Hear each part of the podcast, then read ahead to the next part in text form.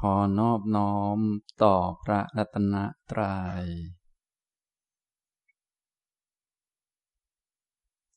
สวัสดีครับท่านผู้สนใจในธรรมะทุกท่าน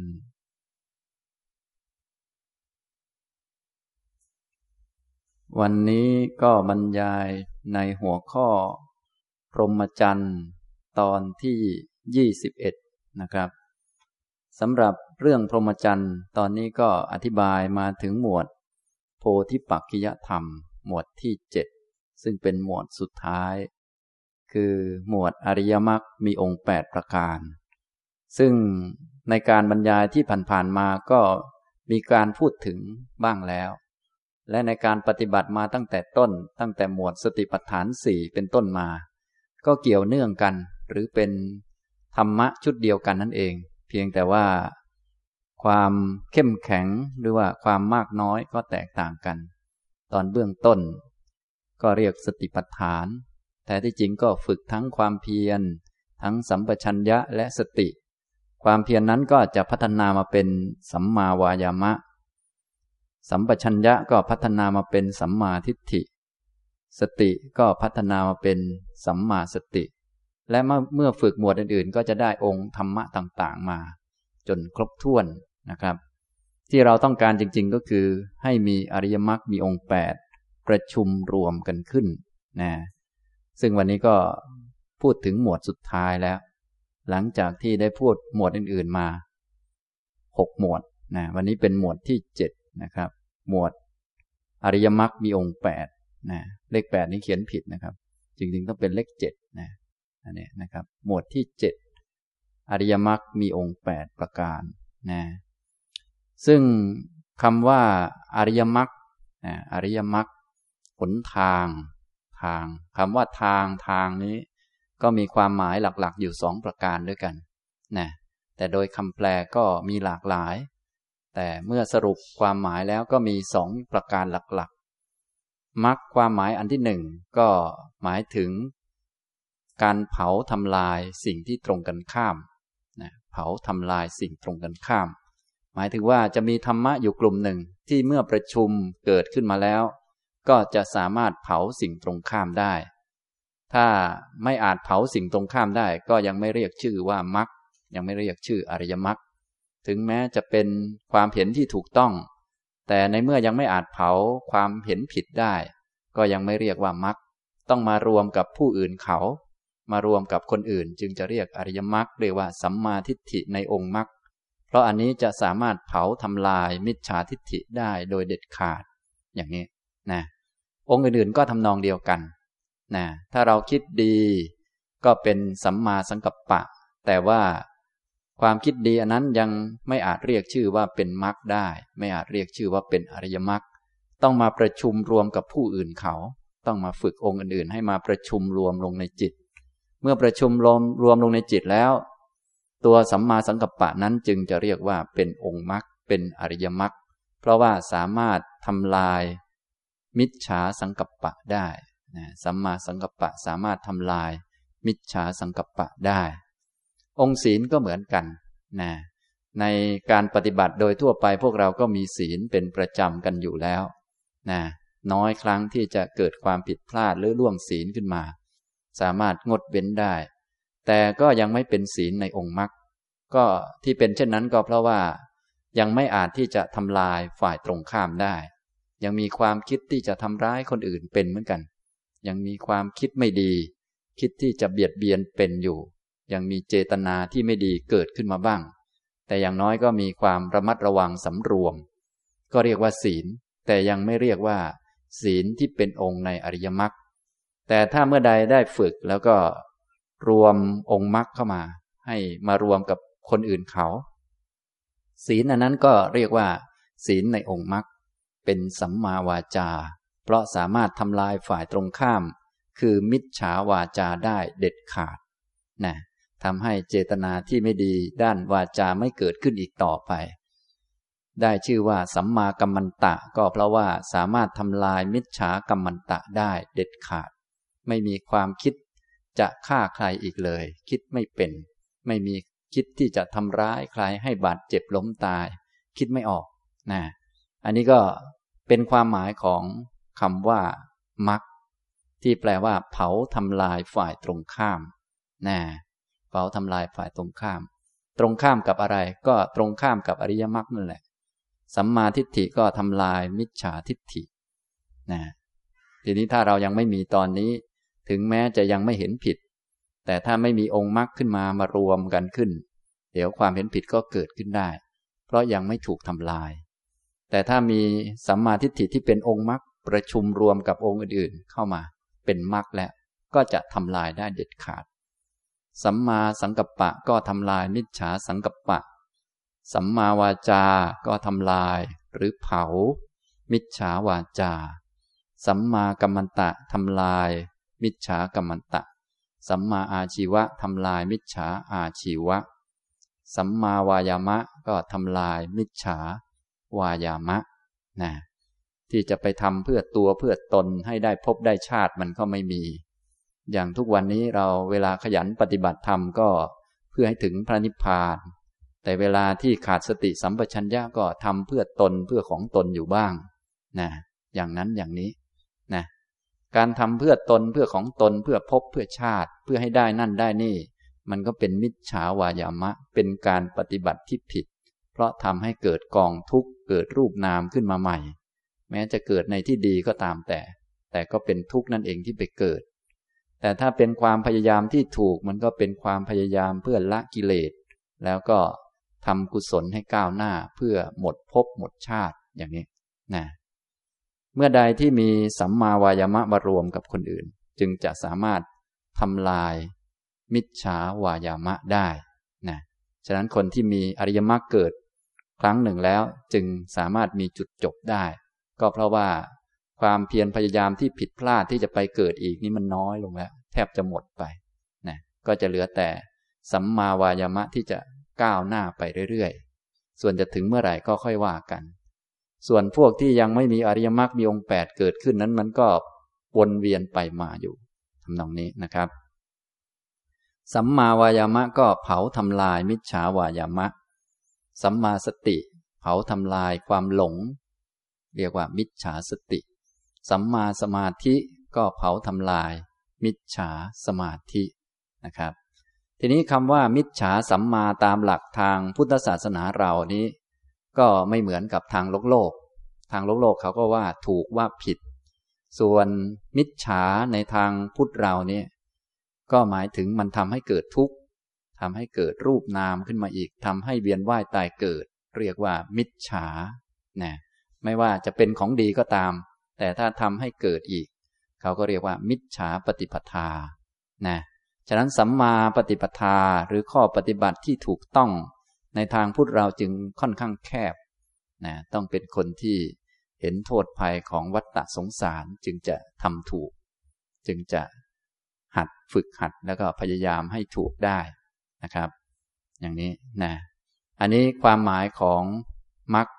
แปลว่า เผาทำลายฝ่ายตรงกันข้าม เผาฝ่ายตรงข้ามได้ ในเมื่อเผาเผาทำลายฝ่ายตรงข้ามฝ่ายผิดได้ กิเลสและทุกข์มันเกิดจากความผิด พวกกิเลสก็ไม่มี ทุกข์ก็ไม่มีก็หมดไป จึงเผาทุกข์เผาภพเผาชาติทำให้หมดไปได้ อย่างนี้นะครับ นี้ความหมายของอริยมรรคอันที่หนึ่งความหมายของอริยมรรคอย่างที่สองเราคงคุ้นเคยกันอยู่แล้ว ก็หมายถึงทาง แต่เป็นทางพิเศษ หมายถึงทางที่ผู้ต้องการถึงนิพพานนี้จำเป็นต้องเดิน เป็นทางที่จำเป็นพูดภาษาบ้านเราคือเป็นเรื่องบังคับ ถ้าผู้ต้องการพ้นทุกข์ต้องการถึงนิพพาน ต้องเดินทางนี้เดินทางอื่นไม่ได้ เลยเรียกว่า อริยมรรคคือทางที่ผู้ต้องการถึงอริยะถึงความหมดจดจากกิเลสถึงนิพพานนี้จำเป็นต้องเดินจำเป็นเลยนะจำเป็น ถ้าต้องการพ้นทุกข์ต้องการถึงนิพพานนี้ต้องจำเป็นต้องมาท แปดอันนี้ให้ครบถ้วนสมบูรณ์ รวมลงไปในจิตนะแต่ถ้าต้องการอันอื่นก็ก็แล้วแต่ไปแล้วนะแต่ถ้าเป็นอริยมรรคนี้ หมายถึงทางที่ผู้ต้องการถึงความพ้นทุกข์ผู้ต้องการถึงนิพพาน ผู้ต้องการถึงจุดจบอย่างแท้จริงเนี่ยจำเป็นต้องเดิน เป็นทางที่จำเป็นต้องเดินนะแต่เป็นทางที่จำเป็นสำหรับคนต้องการพ้นทุกข์นะ ถ้าบางคนเขาไม่ได้ต้องการพ้นทุกข์ก็เขาก็อาจว่ายังไม่จำเป็นสำหรับเขา อันนั้นก็เป็นความเห็นของแต่ละคน แต่นี่เราพูดถึงธรรมะหมวดสูงแล้วเราก็เลยว่า อ่า อันนี้สำหรับคนเข้าใจกันแล้ว อย่างนี้นะครับ ฉะนั้นความหมายของมรรคความหมายของอริยมรรคที่ว่าประกอบไปด้วยองค์ 8 ประการนี้ จึงมีความหมายหลักๆ อยู่สองประการ ก็คือ แปลว่า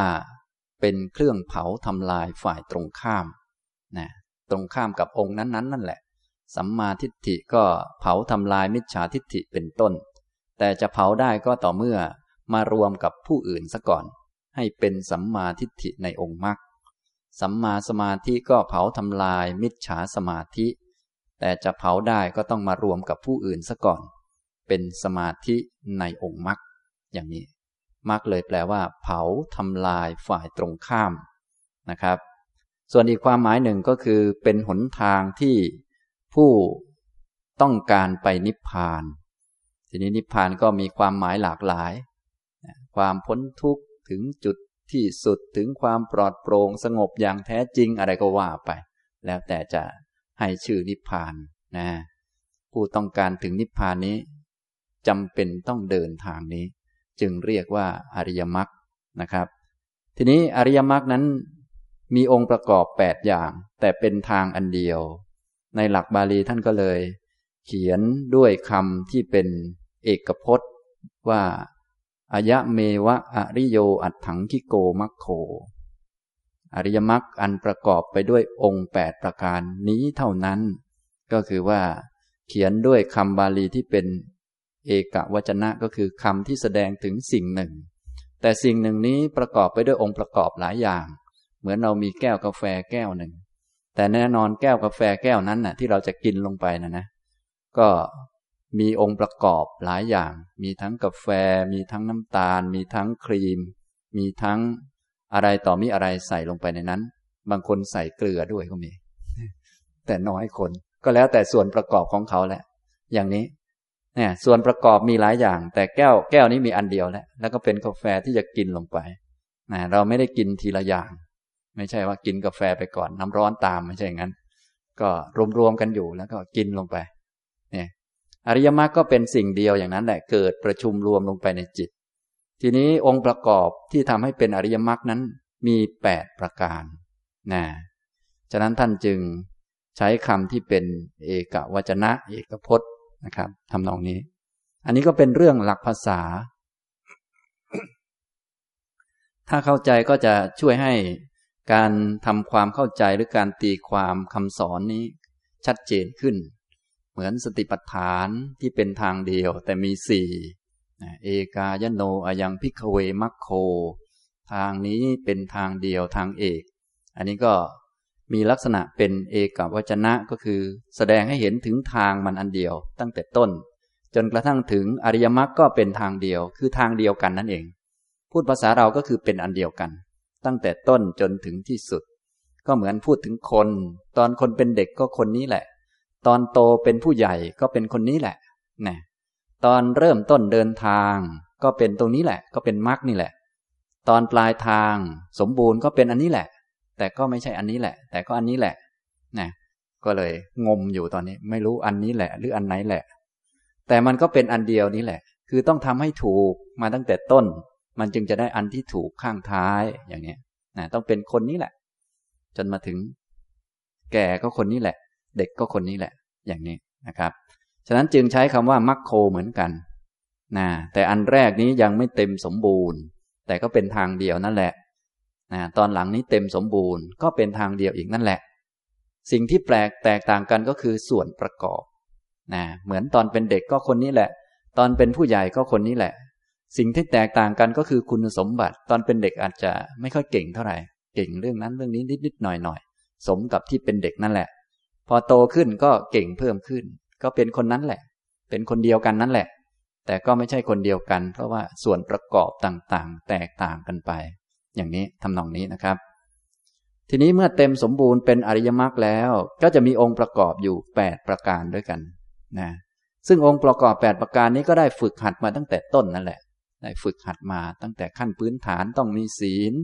และมาฝึกจิตฝึกปัญญานี่ก็คือ เพื่อจะรวมหรือประชุมองค์มรรคนั่นแหละให้มันมีขึ้น ก็เลยเป็นองค์ประกอบ มีองค์ประกอบอยู่แปดอย่างนะครับ มีสัมมาทิฏฐิ สัมมาสังกัปโป สัมมาวาจา สัมมากัมมันโต สัมมาอาชีโว สัมมาวายาโม สัมมาสติ สัมมาสมาธินะครับ ซึ่งตัวนี้อริยมรรคมีองค์แปดประการนี้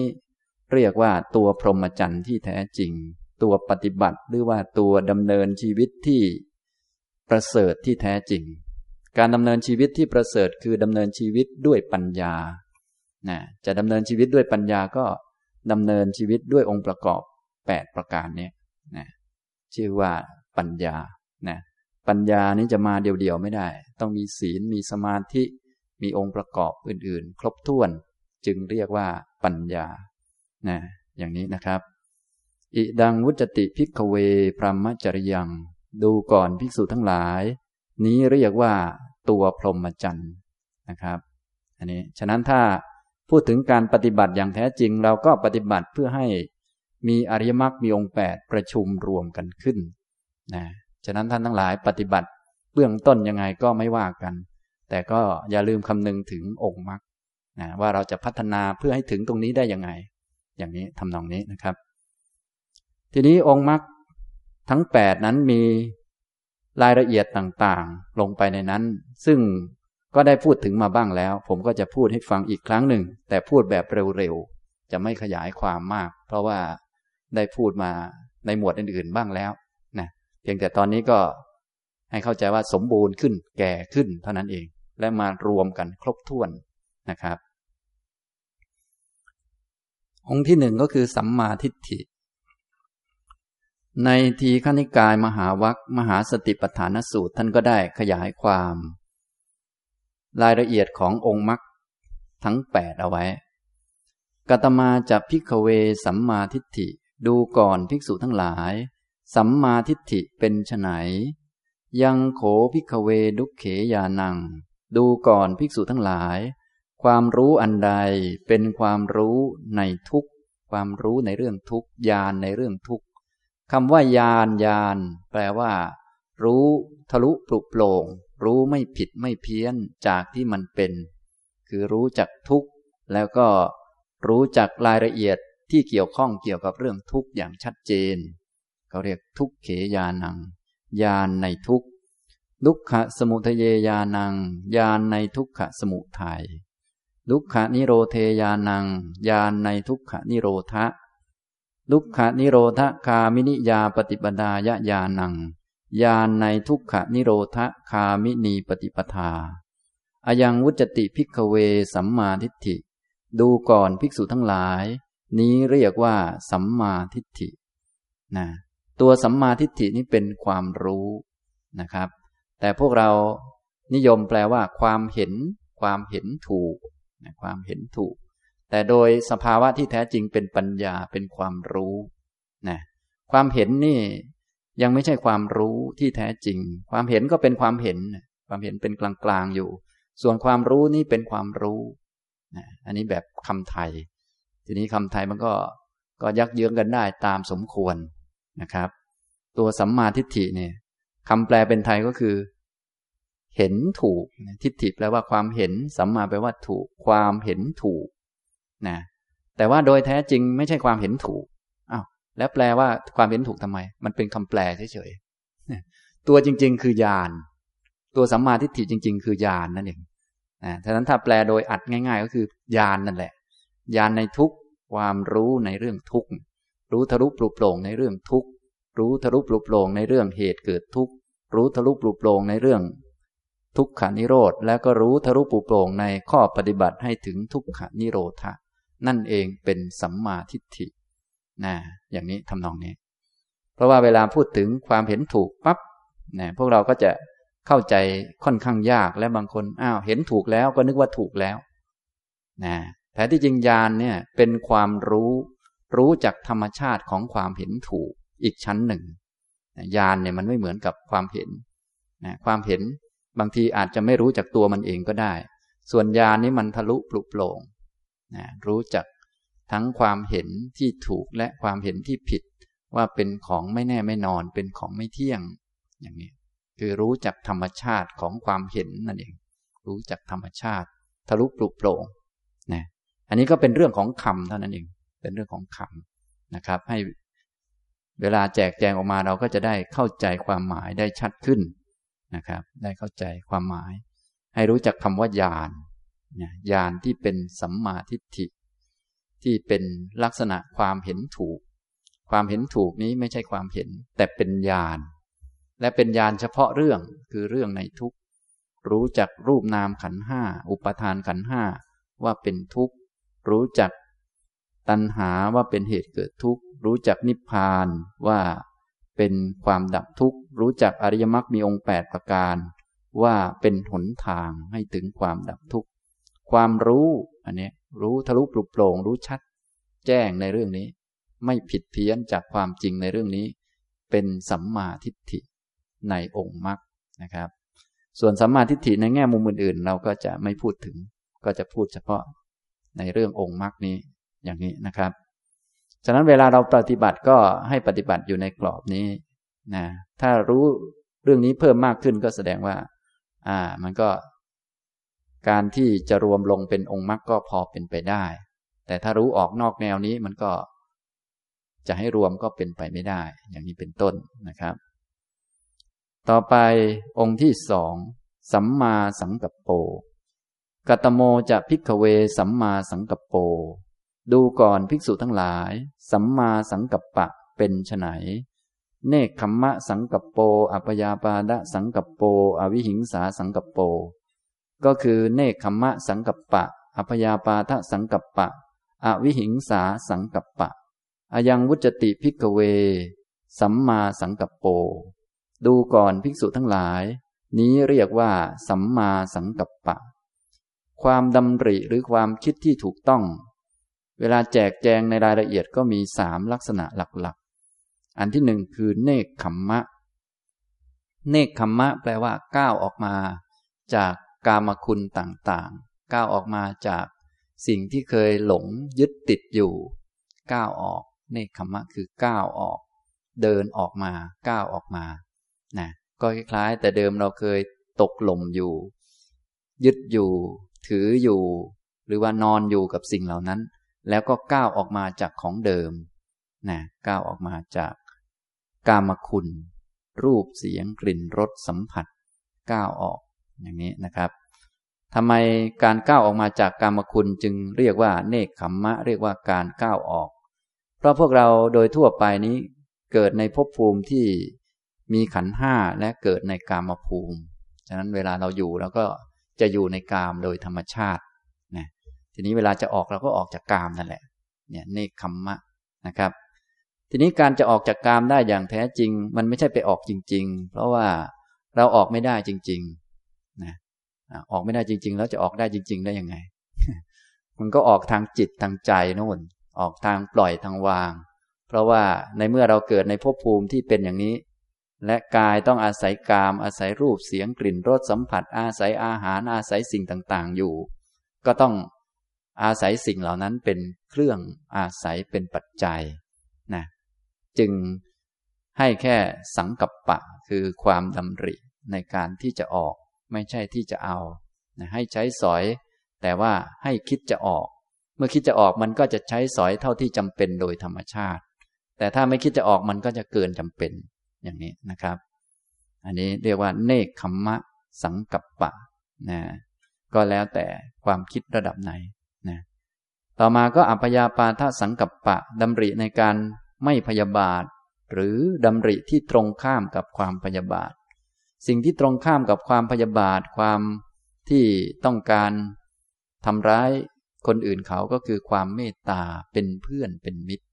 นะดำริที่ตรงกันข้าม กับความพยาบาท ความ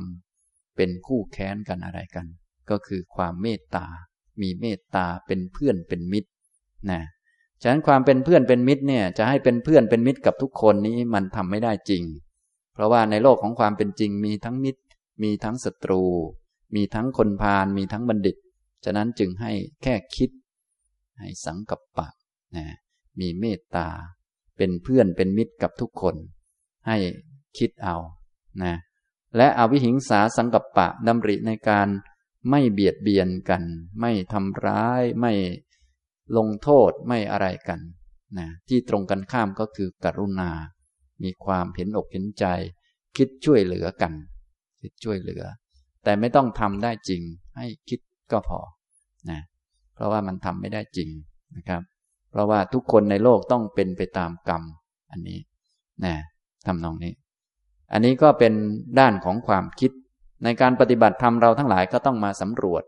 ญาณปัญญาความรู้ว่าเราได้รู้ชัดในเรื่องทุกข์เหตุเกิดทุกข์เรื่องความดับทุกข์แล้วก็ข้อปฏิบัติชัดเจนไหม ถ้าชัดเจนขึ้นก็เรียกว่า สัมมาทิฏฐิก็มีเพิ่มขึ้น ทีนี้ก็สำรวจความคิดสำรวจความคิด ตัวความรู้และความคิดตรงนี้เป็นชุดปัญญาก็สำรวจได้นะว่าปัญญามากขึ้นไหม ถ้าปัญญามากขึ้นความคิดก็จะถูกต้องขึ้นคือถูกมาทางนี้แหละนะถ้ารู้สึกปัญญามากขึ้น แต่คิดจะเอาโน่นเอานี่เก่งในเรื่องเอาก็แสดงว่าผิดนะอย่างนี้เก่งในเรื่องโน้นเรื่องนี้มันก็จะผิดไป เรียกว่าไม่มีปัญญานะครับ ถ้ามีปัญญาก็จะมีความคิดเห็นอกเห็นใจผู้อื่น เป็นเพื่อนกับทุกคนได้ ง่ายขึ้นจนกระทั่งไม่อาจจะเป็นศัตรูกันได้ต่อไปอีกนะคิดจะช่วยเหลืออยู่ตลอด เพียงแต่ว่าจะช่วยได้ไม่ได้อีกเรื่องหนึ่ง แต่ในความคิดความรู้สึกของเขาเนี่ย ไม่มีหรอกที่จะไม่คิดช่วยเหลือนะชาติช่วยได้ยังไงก็ต้องช่วยอยู่แล้ว แต่ถ้าช่วยไม่ได้ก็ไม่เป็นไร เพราะว่าเขาให้หยุดอยู่แค่ความคิดอย่างนี้ ฉะนั้นลักษณะของคนมีปัญญาก็จะเป็นทำนองนี้ รู้ความจริงแล้วก็มีเมตตาเห็นอกเห็นใจ อันนี้เป็นธรรมชาติของปัญญา อย่างนี้เป็นฝ่ายปัญญานั่นเอง เราฝึกแล้วถ้าอยากจะรู้ว่า เอ มีปัญญาไหมพอที่จะมีสัมมาทิฏฐิสัมมาสังกัปปะประชุมลงไหมก็มาเช็คดูอันนี้นะฉะนั้นการเรียนไว้ก่อนก็เหมือนเอาไว้เป็นเครื่องมือเช็คเท่านั้นเอง ส่วนจะฝึกมายังไงก็ค่อยว่ากัน อย่างนี้ทำนองนี้นะครับ ต่อไปองค์ที่สามสัมมาวาจากตมาจะพิกเวสัมมาวาจา ดูก่อนภิกษุทั้งหลาย สัมมาวาจาเป็นไนมุสาวาดาเวรมณี การงดเว้น การงดเว้นจากมุสาวาทจากคำพูดที่ไม่จริง ปิสุนายะวาจายะเวรมณี การงดเว้น จากวาจาที่ส่อเสียด การพูดถึงผู้อื่นในแง่ต่างๆ โดยเฉพาะแง่ไม่ดีนะพูดว่าร้ายผู้อื่น ให้เขารักตัวเองเป็นต้น ให้เขาเกลียดผู้อื่นพรุษายะวาจายะเวรมณี การงดเว้นจากวาจาที่หยาบคาย สัมผัสปลาปาเวรมณี การงดเว้นจากคำเพ้อเจ้อคำที่ไม่มีประโยชน์ ไม่ถูกการไม่ถูกเวลา อย่างนี้ อายังวุจติพิกเวสัมมาวาจา ดูก่อนภิกษุทั้งหลาย นี้เรียกว่า สัมมาวาจา นะครับ ฉะนั้นสัมมาวาจา ก็มีลักษณะเวรมณีคำว่าเวรมณี เวระก็คือเวรหรือความคิดที่ไม่ดี เจตนาไม่ดี เรียกว่าเวรฉะนั้นท่านไหนมีเวรเยอะก็คือมีเจตนาไม่ดีเยอะ ถ้าเห็นคนอื่นแล้ว ก็รู้สึกมีเจตนาจะทำร้ายเขาบ้าง เจตนาจะเอาของเขามาบ้าง หรือเจตนาจะขโมยบ้างอะไรบ้างบ่อยๆ อันนี้เรียกว่า ไอ้เวรพวกมีเวรเยอะฉะนั้นอย่าไปหาเวรให้ยิ่งยุ่งยากนะก็อยู่ที่เจตนาเนี่ยถ้าเจตนา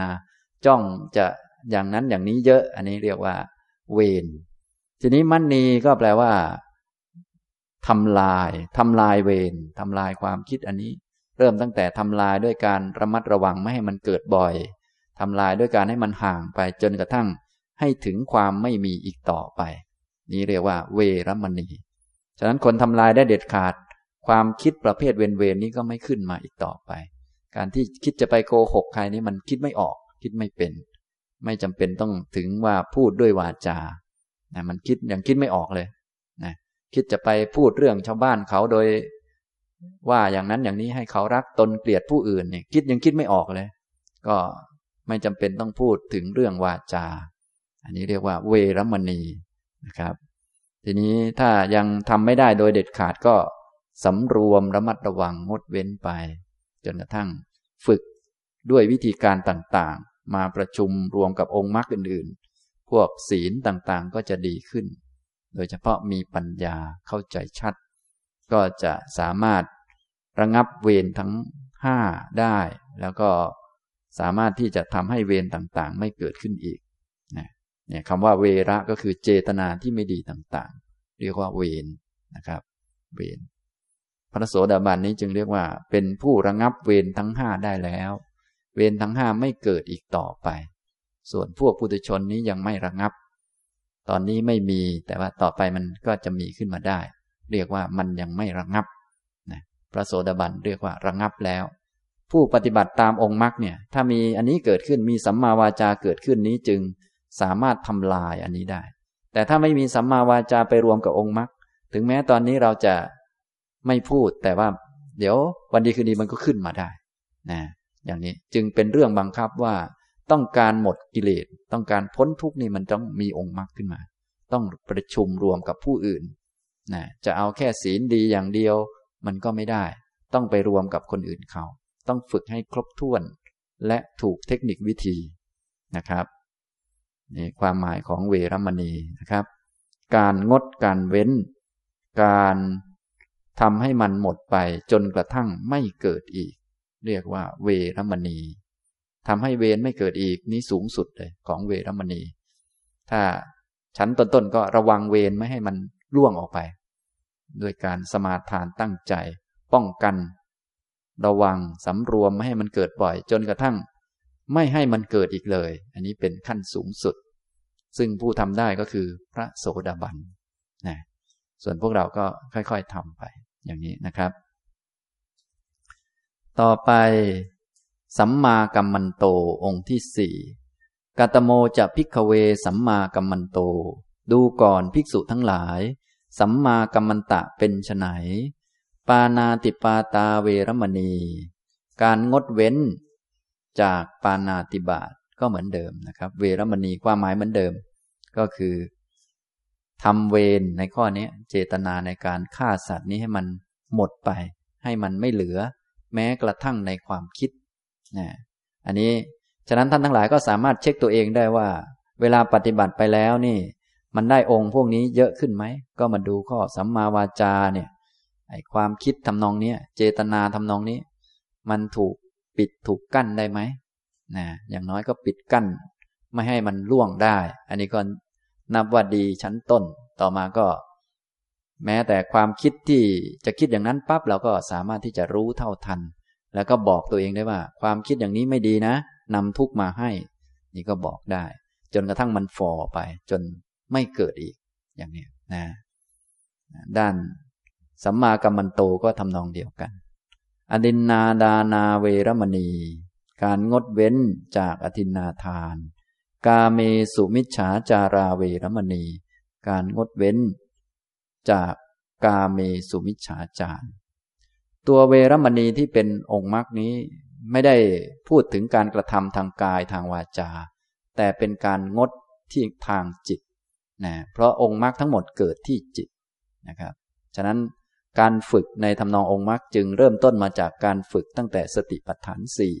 ซึ่งเป็นการฝึกด้านจิต เท่านั้นไม่ได้ฝึกด้านกายด้านวาจา ด้านกายด้านวาจาเป็นเพียงกรอบที่เป็นพื้นฐานให้นะตัวองค์มรรคนี้เป็นการฝึกด้านจิต ฉะนั้นวาจาเราจึงไม่ได้ดูว่าดีหรือไม่ดี เราดูว่าจิตงดเว้นได้ไหมนะงดเว้นในจิตเลย นะครับ อย่างนี้นะก็ไม่ให้เกิดแม้แต่ความคิด ถ้าเกิดมาก็ต้องระงับยับยั้งหรือว่าถอดถอนมันออกด้วยปัญญา โดยการบอกมันสอนมันว่า เนี่ยความคิดอย่างนี้เจตนาอย่างนี้ไม่ดีอะไรอย่างไร จนจิตมันยอมรับได้ อย่างนี้ จึงเรียกว่า ศีลในแบบองค์มรรคนะทำตรงนี้นะครับ เพราะศีลตัวนี้มันเกิดที่จิตนะครับ ลึกซึ้งกว่าศีลธรรมดานะ อันนี้เป็นสัมมากัมมันโตนะแต่ศีลธรรมดาพื้นฐานที่เราทำกันก็เป็นเบื้องต้น เป็นพื้นให้ เราก็จะได้ฝึกต่อไป แต่ตอนนี้พูดขั้นสูงแล้วนะพูดองค์มรรคแล้วนะครับ ต่อมาองค์ที่ห้ากัตโมจะพิกเวสัมมาอาชีโว ดูก่อนภิกษุทั้งหลาย สัมมาอาชีวะเป็นไน อิทะพิกเว อริยะสาวโก มิจฉาอาชีวังปหายะ สัมมาอาชีเวนะชีวิกังกับเปติ ดูก่อนภิกษุทั้งหลาย อริยสาวกในพระธรรมวินัยนี้ ละมิจฉาอาชีวะสำเร็จการเลี้ยงชีวิตด้วยสัมมาอาชีวะ นี้เรียกว่า สัมมาอาชีวะนะครับ ละการเลี้ยงชีพด้วยมิจฉาอาชีวะ การเลี้ยงชีวิต เพราะว่าชีวิตของพวกเรานี้ประกอบไปด้วยนามและรูป ทีนี้นามมันจะอยู่ได้ก็อาศัยรูป รูปเป็นที่เกิดของนาม กายเป็นที่เกิดของจิต ทีนี้กายจะอยู่ได้ต้องอาศัยปัจจัยเลี้ยงมัน ปัจจัยที่เลี้ยงมันก็ผ่านมาทางอาหาร ทีนี้อาหารจะได้มา ก็ต้องมีวิธีการได้มา วิธีการได้มาซึ่งอาหารนี้ถูกไหม ถ้าไม่ถูกก็เรียกว่า มิจฉาอาชีวะ เช่นไปหลอกเขามาทำอ้างโน่นอ้างนี่แล้วได้มา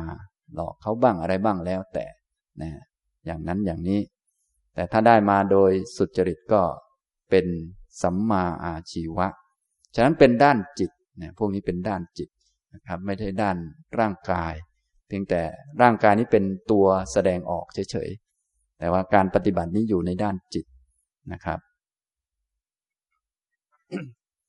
เสื้อผ้าเครื่องนุ่งห่มบ้านหรืออะไรต่างๆ ที่เป็นที่อาศัยของร่างกายทำให้ชีวิตเป็นไปได้ อันนี้ก็ต้องอาศัยเงินอาศัยสิ่งต่างๆ มาหามัน ทีนี้ที่มาของเงินที่มาของสิ่งเหล่านั้นถูกต้องไหม อย่างนี้ โดยเฉพาะอาหารนี่ต้องกินทุกวันนะนะทีนี้จะมีอาหารกินก็ต้องหาเงินมาซื้อกิน ที่มาของเงินอย่างนี้ทำนองนี้ นะครับ อันนี้เรียกว่า อาชีวะ การหาเลี้ยงชีวิตนะถ้าเป็นการหาเลี้ยงชีวิตในแบบพระ ท่านก็จะมีการเลี้ยงชีวิตที่เป็นสัมมาอาชีวะอยู่อย่างหนึ่งก็คือการบินทบาทเท่านั้นเอง ส่วนนอกนั้นก็จะถ้าไปเกี่ยวกับทำพิธีโน้นพิธีนี้ให้ได้ลาบมาอะไรมาพวกนี้ดูหมอดูหมอเดาให้ญาติโยมอะไรพวกนี้ก็จะ เป็นมิจฉาอาชีวะทั้งนั้น ดูเลิกดูยามอะไรต่าง ๆ อย่างนี้ นี่ก็ถ้าแบบพระนะครับ ก็จะเยอะกว่าญาติโยมเราหน่อย พวกญาติโยมเราก็ต้องดูว่ามีการไปหลอกใคร มีการไป อย่างนั้นอย่างนี้ไหมนะทำนองนี้ ฉะนั้นคนทั่วไปจึงงดเว้นมิจฉาอาชีวะค่อนข้างยาก ท่านจึงใช้คำว่า อริยสาวกโกแทน เพราะว่าผู้ที่จะงดเว้นได้จริง ๆ เนี่ย ต้องเป็นพระอริยสาวกจึงจะงดได้ ส่วนพวกเราก็ยังมีอะไรก๊อกก๊อกแก๊กแก๊กอยู่อย่างนั้นอยู่เรื่อย อย่างนั้นอย่างนี้นะทำนองนี้นะครับ อันนี้ในเรื่องการเลี้ยงชีวิต ละมิจฉาอาชีวะ และสำเร็จการเลี้ยงชีวิตด้วยสัมมาอาชีวะนะเป็นองค์ที่ห้าต่อไปองค์ที่หกสัมมาวายามะ สัมมาวายามะก็จะเหมือนกับในสัมมาประธานนั่นเองดังที่ได้เรียนไปแล้วนะแต่ว่าในตอนเป็นสัมมาประธานนั้นก็จะเป็นตอนที่ความเพียรยังไม่เข้มแข็ง ยังไม่อาจที่จะละฝ่ายตรงข้ามได้ แต่พอมาเป็นอริยมรรคก็มารวมกับคนอื่นๆเขา และก็สามารถทำลายฝ่ายตรงข้ามได้ทำให้ฝ่ายตรงข้ามไม่เกิดอีก อย่างนี้นะครับ ก็แยกเป็นสี่อย่างเหมือนเดิมกัตโมจะพิกเว สัมมาวายาโม ดูก่อนภิกษุทั้งหลาย สัมมาวายามะเป็นไฉนอิท่าพิกเวภิกขุ อนุปันนานังปาปการนัง อกุศลานังธรรมานังอนุปาดายะ ฉันดังชเนติวายมติ วีริยังอารพติ จิตตังปักคันหาติปะดาติ ดูก่อนภิกษุทั้งหลาย ภิกษุในพระธรรมวินัยนี้ทำฉันทะให้เกิด พยายาม ปรารบความเพียร ประคองจิต ตั้งจิตไว้ เพื่อความไม่เกิดขึ้น แห่งบาปอากุศลธรรมทั้งหลายที่ยังไม่เกิด อันนี้ก็เป็นความเพียรแบบที่หนึ่ง ส่วนแบบที่สองก็ทำฉันทะให้เกิดพยายามปรารบความเพียรประคองจิตตั้งจิตไว้ อนุปัน อุปปันนานังปาปการนังอกุศลานังธรรมานังปหานายะ เพื่อละบาปอากุศลธรรมทั้งหลายที่เกิดขึ้นแล้วนะบาปอากุศลธรรมทั้งหลายที่เกิดขึ้นมันก็เกิดกับความคิด พวกความคิดวิตก เป็นกามวิตก พยาบาทวิตก วิหิงสาวิตกต่างๆนะพวกนี้ก็ให้ทำความเพียรเพื่อละมันนะทำความเพียรเพื่อละ ความคิดที่ไม่ดีต่างๆ เหล่านี้ ต่อมาก็เป็นฝ่ายกุศลบ้าง ก็ทำฉันทะให้เกิดพยายามปรารบความเพียรประคองจิตตั้งจิตไว้ อนุปันนานังกุศลานังธรรมานังอุปาดายะ เพื่อความเกิดขึ้น ของกุศลธรรมทั้งหลายที่ยังไม่เกิด กุศลธรรมทั้งหลายที่ยังไม่เกิดก็ทำความเพียรเพื่อให้มันเกิดนะกุศลธรรม ทั้งหลายโดยเฉพาะ กลุ่มอริยมรรคศีลสมาธิปัญญาสมถวิปัสสนาทำให้มันเกิดนะตัวสภาวะจริง ๆ ก็คือตัวความเพียรนะแต่ลักษณะอาการของมันรายละเอียดของมันคืออย่างนี้ ทีนี้เราเรียนแยกแยะรายละเอียดไว้ก็จะได้รู้ว่าที่ทำทำอยู่มันเข้าไหม ถ้าเข้าก็แสดงว่ามันมีความเพียรเพิ่มขึ้น พอที่จะไปรวมกับผู้อื่นได้บ้าง พอจะเป็นองค์มรรคกับเขาบ้าง อย่างนี้นะถ้าความเพียรหรือสิ่งที่ทำมันไม่เข้ากับเรื่องนี้ ก็แสดงว่ามันผิดอย่างนี้นะครับ อุปปันนานังกุศลานังธรรมานัง ทิติยาอะสัมโมสายะพีโยภาวายะ เวปุลลายะ ภาวนายะ ปาริปูริยา ฉันดังชเนติวายมติวิริยังอารพติ จิตตังปักคันหาติปะดหติ ภิกษุในธรรมวินัยนี้ทำฉันท่าให้เกิด พยายาม ปรารบความเพียร ประคองจิตตั้งจิตไว้ เพื่อความตั้งอยู่แห่งกุศลธรรมทั้งหลายที่เกิดขึ้นแล้ว เพื่อไม่ให้มันเสื่อมไป เพื่อความพินโยยิ่งขึ้น เพื่อความไพ่บูรณ์เพื่อการเต็มด้วยการภาวนานะเพราะว่ากุศลธรรมทั้งหลายที่เราเจริญเนี่ย เราต้องทำให้มันเต็ม ถ้ามันไม่เต็มก็จะเสียประโยชน์ไปนะต้องทำให้มันเต็มให้ไปรวมกับคนอื่น จึงจะทำลายฝ่ายตรงข้ามได้ ถ้าเราทำดีแบบดีกักไว้ พอมันหมดดีมันก็ชั่วเหมือนเดิม มันก็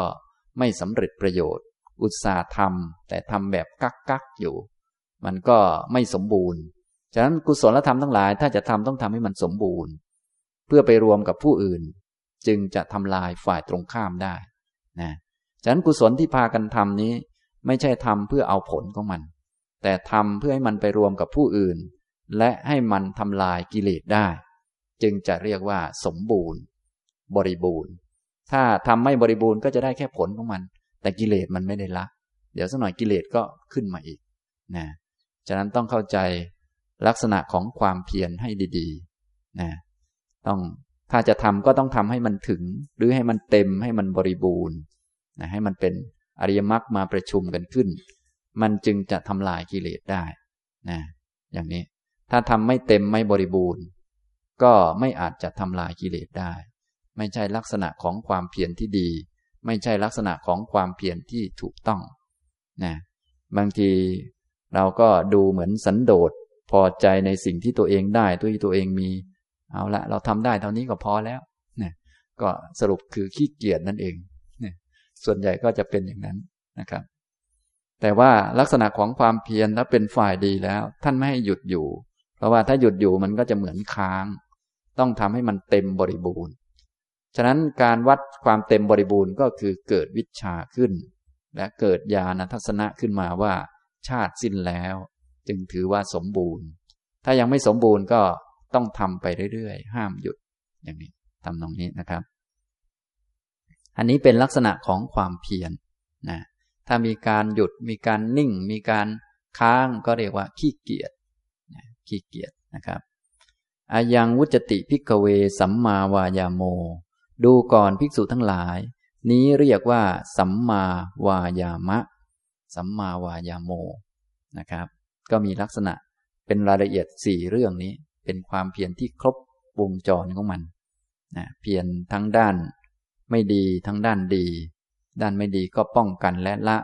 ด้านดีก็ทำให้เกิดและรักษาและทำให้เต็มบริบูรณ์ อย่างนี้นะครับ ต่อไปสัมมาสติ สัมมาสติก็คือสติปัฏฐานสี่ที่ได้ฝึกมาแล้วนั่นเอง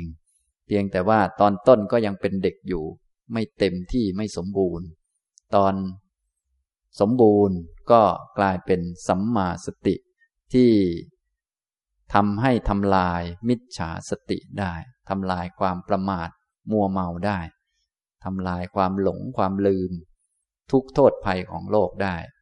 เมื่อใดเราขาดสติก็จะลืมทุกโทษภัยของโลก ไปเพลินอยู่กับโลก มันก็วุ่นวายอยู่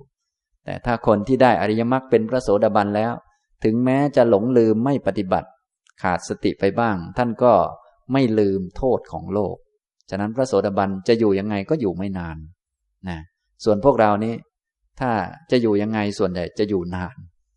ฉะนั้นต้องอยู่ด้วยอริยมรรคจึงจะอยู่ไม่นานนะที่เป็นทำนองนั้นเพราะว่าพอมันขาดสติมันก็จะหลงลืมโทษของโลก หลงลืมความจริง ว่าโลกมันไม่เที่ยง โลกมันเป็นทุกข์สิ่งต่างๆ ไม่ใช่ของเรา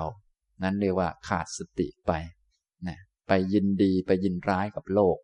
อย่างนี้นะครับ อันนี้ สำหรับคนที่ยังไม่มีอริยมรรคจึงต้องใช้ชีวิตด้วยความระมัดระวังนะทำนองนี้ ท่านก็ขยายความเป็นสติปัฏฐานสี่นั่นเองกัตมาจะพิกเวสัมมาสติ ดูก่อนภิกษุทั้งหลาย สัมมาสติเป็นไฉนอิทัพิกเวภิกขุกาเยกายานุปัสสีวิหารติ ดูก่อนภิกษุทั้งหลาย ภิกษุในธรรมวินัยนี้ เป็นผู้ตามดูกายในกายอยู่ อาตาปีสัมปชาโนสติมา มีความเพียรมีสัมปชัญญะมีสติ วิเนยยะโลเกอภิชฌาโทมนัสสัง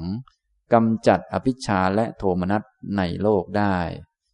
เวทนาสุเวทนานุปัสสีวิหรติ เป็นผู้ตามดูในเวทนาในเวทนาทั้งหลายอยู่ ก็เหมือนกัน จิตเตจิตตานุปัสสีวิหรติ เป็นผู้ตามดูจิตในจิตอยู่ ก็เหมือนกันธรรมเมสุธรรมานุปัสสีวิหารติ เป็นผู้ตามดูธรรมในธรรมะทั้งหลายอยู่ อาตาปีสัมปชาโนสติมา มีความเพียรมีสัมปชัญญะมีสติ วินยะโลเกอภิชาโดมนัสสังกำจัดอภิชาและโทมนัสในโลก อยังวุจติพิกเวสัมมาสติ ดูก่อนภิกษุทั้งหลาย นี้เรียกว่า สัมมาสตินะครับ สัมมาสติ ตัวสติที่เป็นสัมมาสติ ไม่ใช่สติอื่นๆ ที่ไประลึกเรื่องอื่นนะก็เป็นสติที่ตามดูกายในกาย ตามดูเวทนาในเวทนา ตามดูจิตในจิต ตามดูธรรมในธรรมนะจึงเป็นลักษณะของสัมมาสติ ถ้ามีสัมมาสติจิตก็จะโคจรอยู่ในกายเวทนาจิตและธรรมนี้นะเพราะสตินี้เหมือนเชือก ผูกจิตไว้ มันก็ทำให้เที่ยวอยู่ในนี้ทำตรงนี้นะครับ อันนี้เราก็จะได้รู้ว่าที่ฝึกฝึกอยู่ เช่นบางท่านไปฝึกสติเนี่ยกรรมฐานต่างๆ ที่ฝึกสติก็จะได้รู้ว่า สติที่ฝึกนั้นเป็นสติอย่างเดียว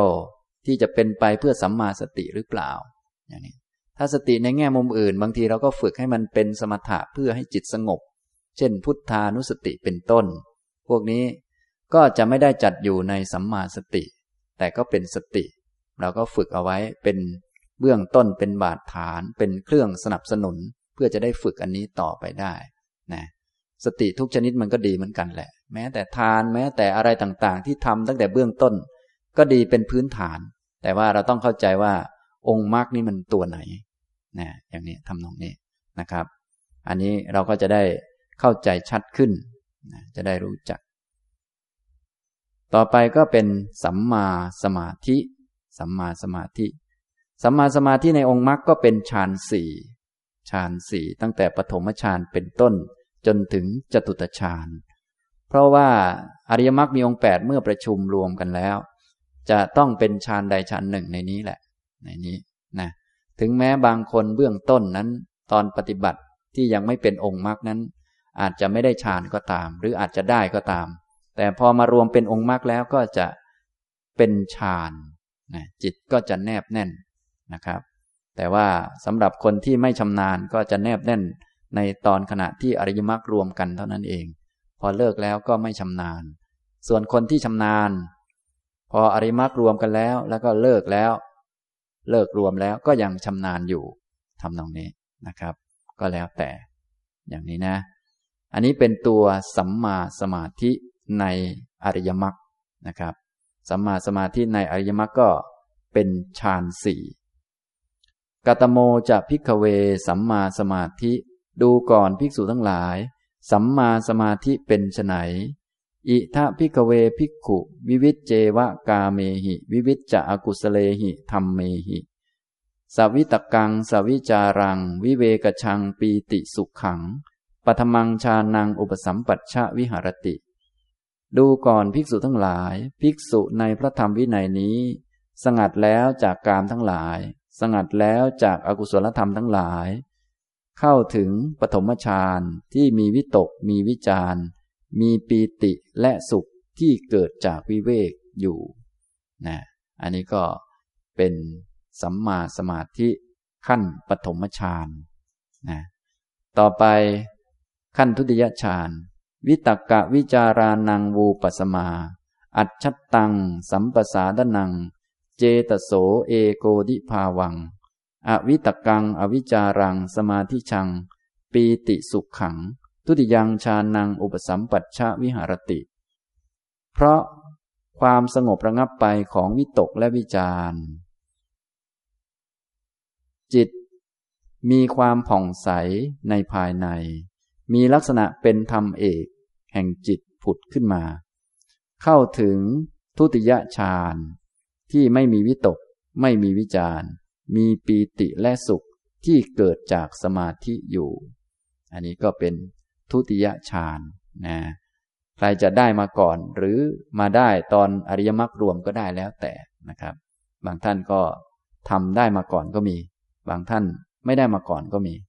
แต่ตอนนี้กำลังพูดในองค์มรรคในองค์มรรคนะครับฉะนั้นในองค์มรรคนี้สมาธิจะเป็นระดับฌานนะครับปีติยาจะวิราคา อุเปกโกจะวิหารติ เพราะความคลายไปของปีติ ภิกษุนั้นจึงเป็นผู้มีอุเบกขาอยู่ สโตจะช้ำสโตจะสัมปชานโน เป็นผู้มีสติและสัมปชัญญะ สุขันจะกาเยนะ ปฏิสังเวเดติ เป็นผู้เสวยสุขด้วยกาย ยันตังอริยาอาจิกขันติ อุเปกโกสติมาสุขวิหารีติ ตติยังชานังอุปสัมปัชชะวิหารติ เป็นผู้เข้าถึงตติยฌานซึ่งเป็นฌานที่พระอริยเจ้าทั้งหลาย กล่าวกันว่า ผู้เข้าฌานนี้เป็นผู้มีอุเบกขา มีสติอยู่เป็นสุขดังนี้นะฌานที่สามนี้เป็นสุขวิหารีอยู่เป็นสุข เพราะเป็นสุขอีกชนิดหนึ่งที่ไม่มีปีติ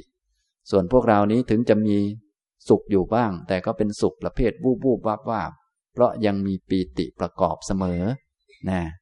ฉะนั้นถ้าอยากอยู่แบบสุขวิหารีต้องเข้าฌานสามอย่างนี้ทำตรงนี้เนี่ยพระอริยะท่านสรรเสริญกันอย่างนี้นะครับ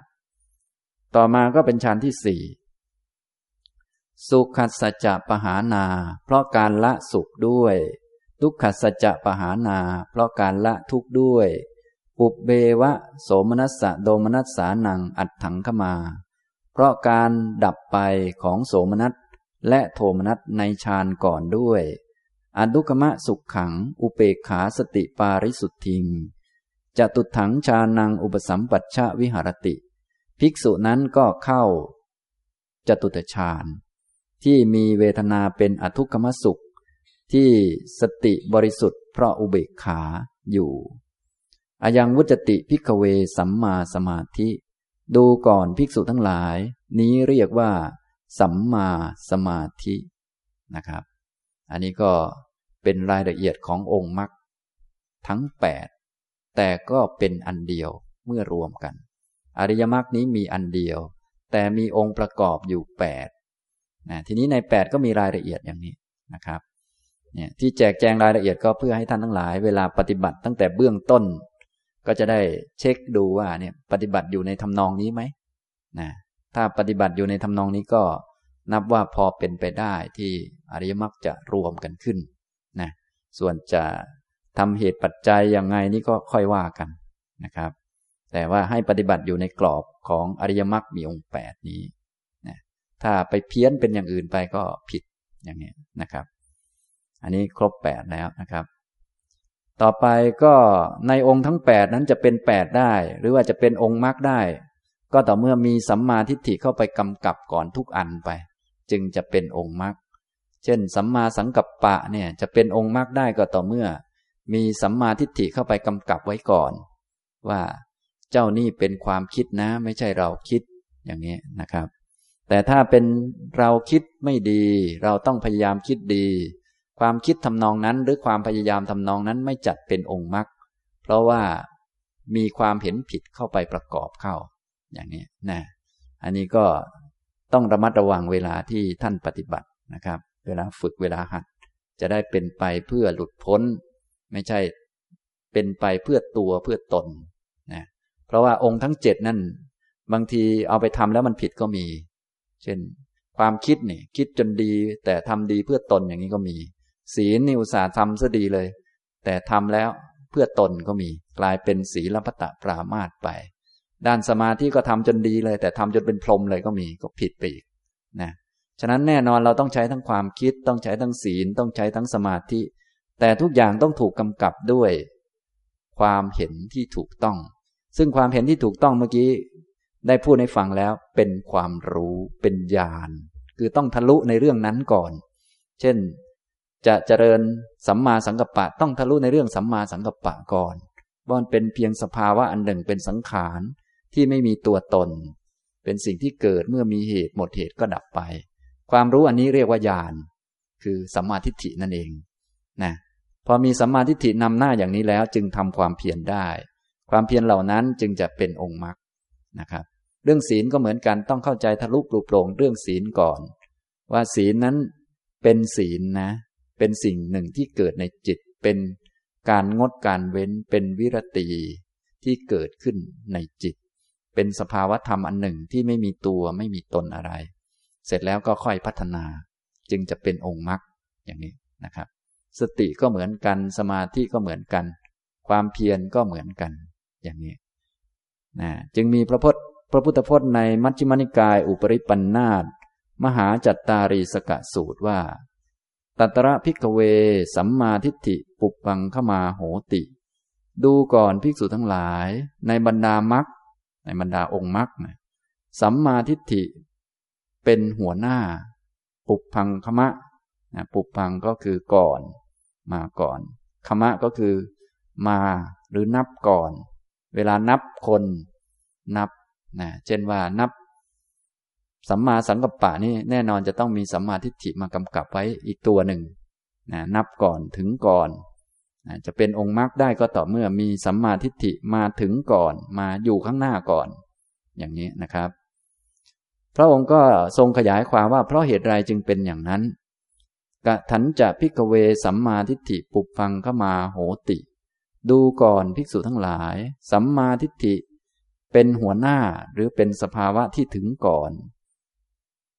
เป็นไฉนมิจฉาทิฏฐิง มิจฉาทิฏฐิติปชานาติ สัมมาทิฏฐิง สัมมาทิฏฐิติปชานาติสาสะโหติสัมมาทิฏฐิ ภิกษุนั้นย่อมรู้ มิจฉาทิฏฐิว่าเป็นมิจฉาทิฏฐิ ย่อมรู้สัมมาทิฏฐิว่าเป็นสัมมาทิฏฐิ ความรู้นั้นของภิกษุนั้นเป็นสัมมาทิฏฐินะ อันนี้ด้วยสัมมาทิฏฐินี่จะรู้จักมิจฉาทิฏฐิว่าเป็นมิจฉาทิฏฐิ รู้จักมิจฉาทิฏฐิว่าเป็นธรรมะอย่างหนึ่ง ที่ไม่มีตัวไม่มีตน ไม่ใช่รู้จักมิจฉาทิฏฐิว่าเป็นคนเป็นหญิงเป็นชาย แต่รู้จักมิจฉาทิฏฐิว่าเป็นมิจฉาทิฏฐิ รู้ชัด รู้ชัดมัน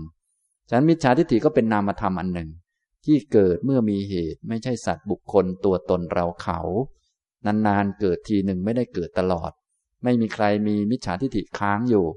แต่มีเมื่อมันเกิด เกิดเพราะเหตุเพราะปัจจัยเกิดแล้วดับ แล้วก็รู้จักสัมมาทิฏฐิว่าเป็นสัมมาทิฏฐิ ไม่ได้มีใครมีสัมมาทิฏฐิ แต่ตัวสัมมาทิฏฐินั้นเป็นสภาวะอันหนึ่ง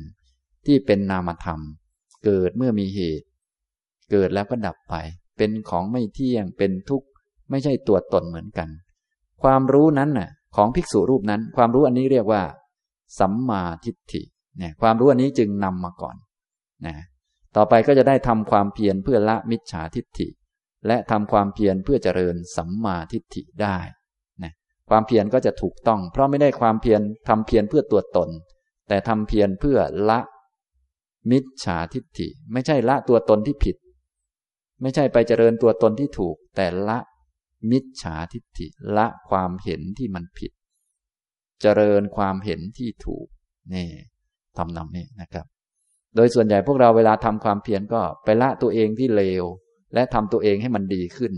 อันนี้ก็จะไม่ได้เรื่องนะครับทำเท่าไหร่ก็ไม่ได้เรื่องทำจนได้เรื่องแหละ คือได้เกิดไปเรื่อยอย่างนี้นะอันนี้ต้องแม่นๆนี้จึงว่า สัมมาทิฏฐิเป็นหัวหน้านำหน้าเขาอยู่ เพราะทำให้รู้อย่างนี้ รู้ชัดนั่นเอง อย่างนี้นะครับ ครับ นะอันนั้นก็ตอนเบื้องต้นตอนเบื้องต้นนะอันนี้ท่านได้ถามถึงตัวสมาธิ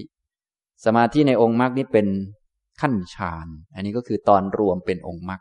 นะครับ ก็เหมือนกับสัมมาทิฏฐิ ถ้าตอนรวมเป็นองค์มรรคนี้จะรู้อริยสัจสี่แต่ในตอนปฏิบัติเบื้องต้นนั้นก็จะรู้แค่อันหนึ่งสองอันรู้มากรู้น้อยนั่นอีกเรื่องหนึ่งนะในคราวนี้อาจจะรู้ทุกคราวต่อไปอาจจะรู้เหตุเกิดทุกคราวต่อไปอาจจะรู้นั่นรู้นี่ก็ว่าไป ไม่แน่ไม่นอน แล้วก็ไม่ได้ลึกซึ้งอะไร แต่ว่าถ้ารู้ในอยู่ในทำนองนี้ก็ถือว่าอยู่ในนี้แหละนะในด้านสัมมาสมาธิก็เหมือนกัน ก็ขอให้เป็นไปในทำนองนี้ แต่ว่าไม่จำเป็นต้องว่าต้องได้ฌานแต่ว่าพอเป็นอริยมรรครวมกันขึ้น สัมมาทิฏฐิก็จะเป็นญาณรู้ในอริยสัจสี่ตอนเบื้องต้นไม่ได้รู้ทั้งหมดนะ รู้แค่บางอัน รู้นิดหน่อยนะตอนสมาธิก็ ปกติตอนเบื้องต้นก็จะแค่ละนิวรณ์ได้บ้าง ชั่วครั้งชั่วคราวเจริญวิปัสสนาบ้างอะไรบ้างก็ว่ากันไป แต่พออริยมรรคเกิดนี้จะเป็นขั้นฌานนะครับอันนั้นเดี๋ยวเราไปศึกษาตอนเบื้องต้นอีกครั้งหนึ่งนะครับ ตอนนี้พูดมาถึงหมวดสุดท้ายแล้วนะครับ หมวดสุดท้ายนะ